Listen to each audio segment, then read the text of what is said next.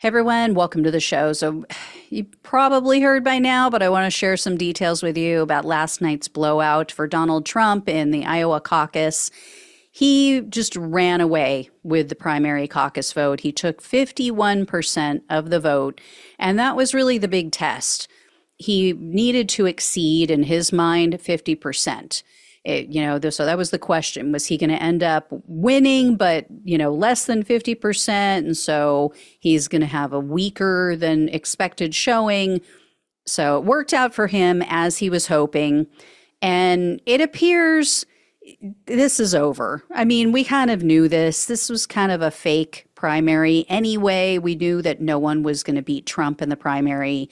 And, you know, DeSantis may have narrowly kept himself in the race at this point. He really needed to secure the second place win in Iowa because the next primary that's going to be held is New Hampshire, and he is not faring so well. You know, Nikki Haley is is definitely polling much better than DeSantis in New Hampshire, but still Donald Trump is way ahead of her. So I don't even know that it matters, but if she doesn't win, in New Hampshire, which it doesn't seem likely that she will, I think that's pretty much a done deal for her because the next state is her home state. And Donald Trump is just trouncing her in all of the polls there as well. And then that would be hugely humiliating for her, which I don't really care. But, you know, is she going to drop out before that humiliation or after?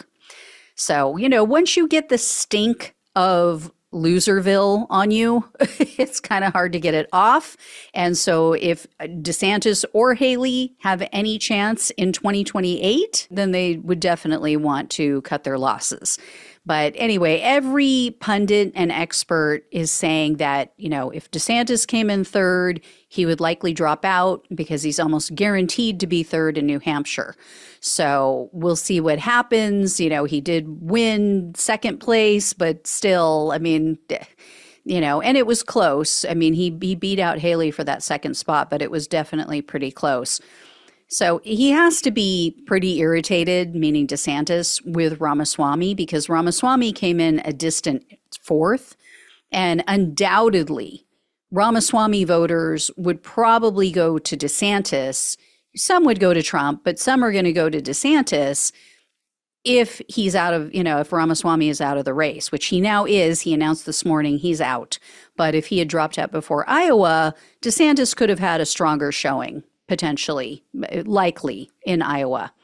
Anyway, um, there's one thing that needs to be mentioned that we can't lose sight of. You know, if you add up all of the votes for DeSantis, Haley, Ramaswamy, a few of the other stragglers, they come close to Trump's numbers. You know, it, maybe I'm looking for the silver lining, but someone needs to do it, damn it. but the point is, is there's somewhere around 48 to 49% of Iowa caucus goers. That means 48 to 49% of, of people in that area in a very conservative red state, you know, full of evangelicals wanted someone other than Trump. So there's your good news. Now for some disturbing news.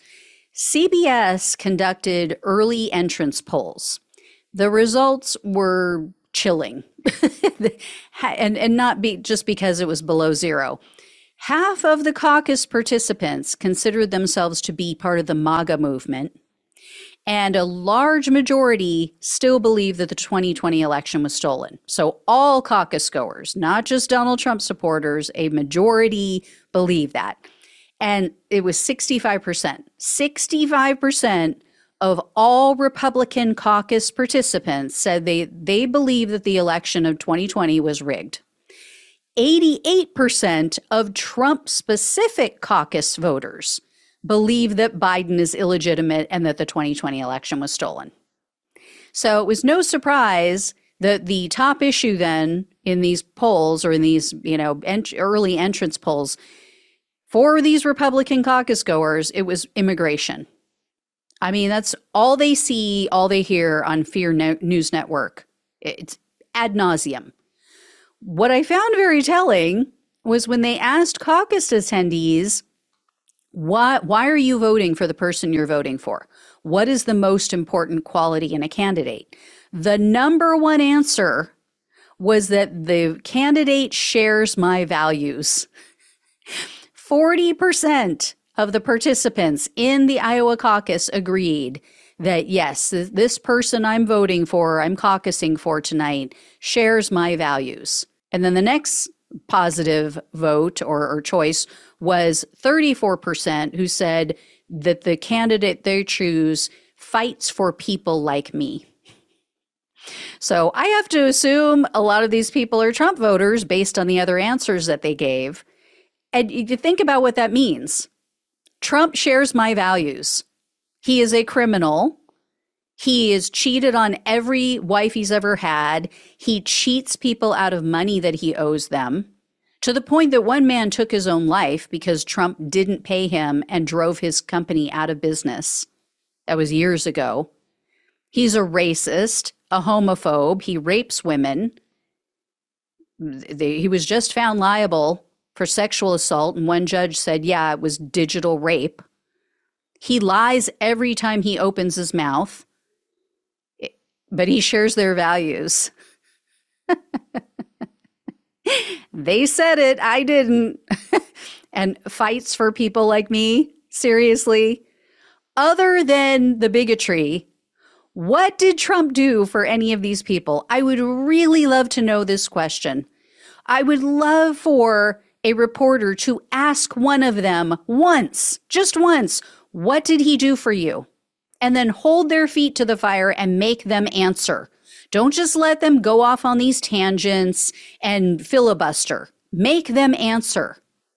His first major achievement was a massive tax cut for the rich.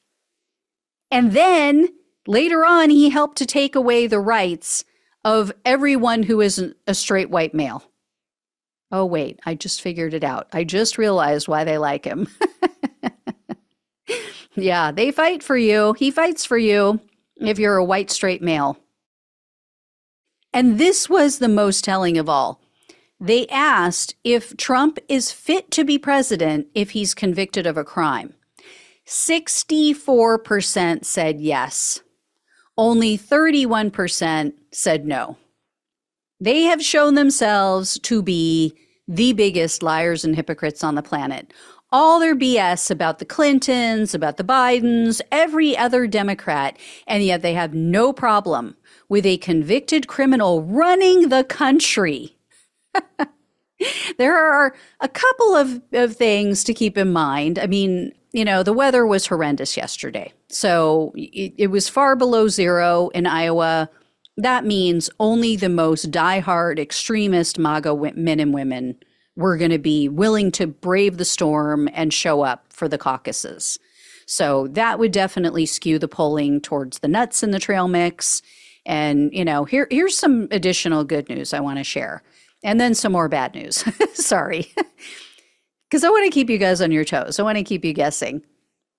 Nearly half of Nikki Haley's voters said that if she is not the Republican nominee, if it comes down to Biden versus Trump again, they will vote for Biden. 43% said that they will cast their ballot for Biden. So that is good news. 23% said they'll vote for Trump again. And then 8% said, eh, I'm going to go for Robert Kennedy Jr. I'm going to go for the independent. Now, here's the additional bad news to keep in mind. Once DeSantis and Haley drop out, we can expect, you know, well, with Haley, like I said, a lot of them are going to go to Biden, some will go to Trump. But once DeSantis drops out, I hate to say it, but I think a lot of them are either not going to vote at all or they're going to bite the bullet and they're going to vote for Trump. So, you know, now Ramaswamy, like I said, he just announced he's he's dropping out. Um, another one of the candidates just dropped out, so it is consolidating, but not not quick enough. This is the the fear that I have that we're going to end up in another 2016 situation with a lot of Democrats, a lot of young people, a lot of minorities sitting it out, staying home because they're busy with life. They're busy trying to put food on the table, keep a roof over their heads, take care of their families. They are not on social media. They're not watching the news 24 7 like some of us. And so they don't know everything that's going on. They don't know what they don't know.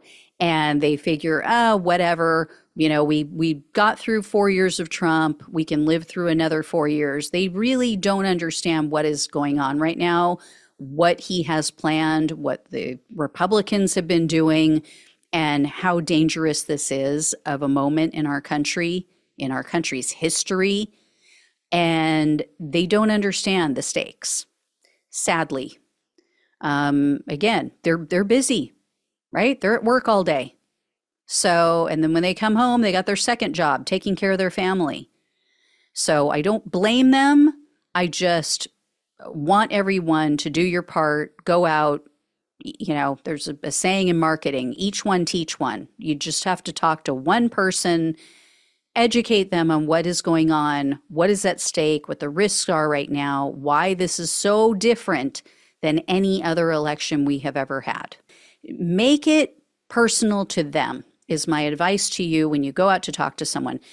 In marketing, I know I talk about marketing a lot. It's because it's something that I've studied just on my own, not professionally. But um, what you learn in marketing is if the person can still ask the question, so what? And you don't have a good answer, you haven't done your job. You have to be able to answer the question, so what? It is not good enough to say, Trump is a dictator. He wants to be an authoritarian. If the question is, so what? You have to be able to answer that question and make it personal and specific to that person. However, he is going to affect that person directly, you have to have an answer ready and you have to be able to explain it to them. Because unfortunately, a lot of people are just selfish and they don't care how it's going to affect other people or other groups. So think about that. If you're going to have a conversation with someone, try to come up with those answers and understand who they are, what matters to them. I'll give you a perfect example. I have a friend who has been talking about voting for Trump. He is sick of Biden, voted for Biden in 2020, has voted Democrat for a long time, hates Trump, but feels like the economy is just not in a good place. Things are not good. This is a person who is part of a union. This is a person who is very, very pro union. So I plan in our next conversation to bring it up that Trump is very anti union, that his administration did nothing but union bust during the time that he was in office, and that Biden has, even though he has made mistakes that I will readily admit with the railway, he has been the most pro union president of my lifetime.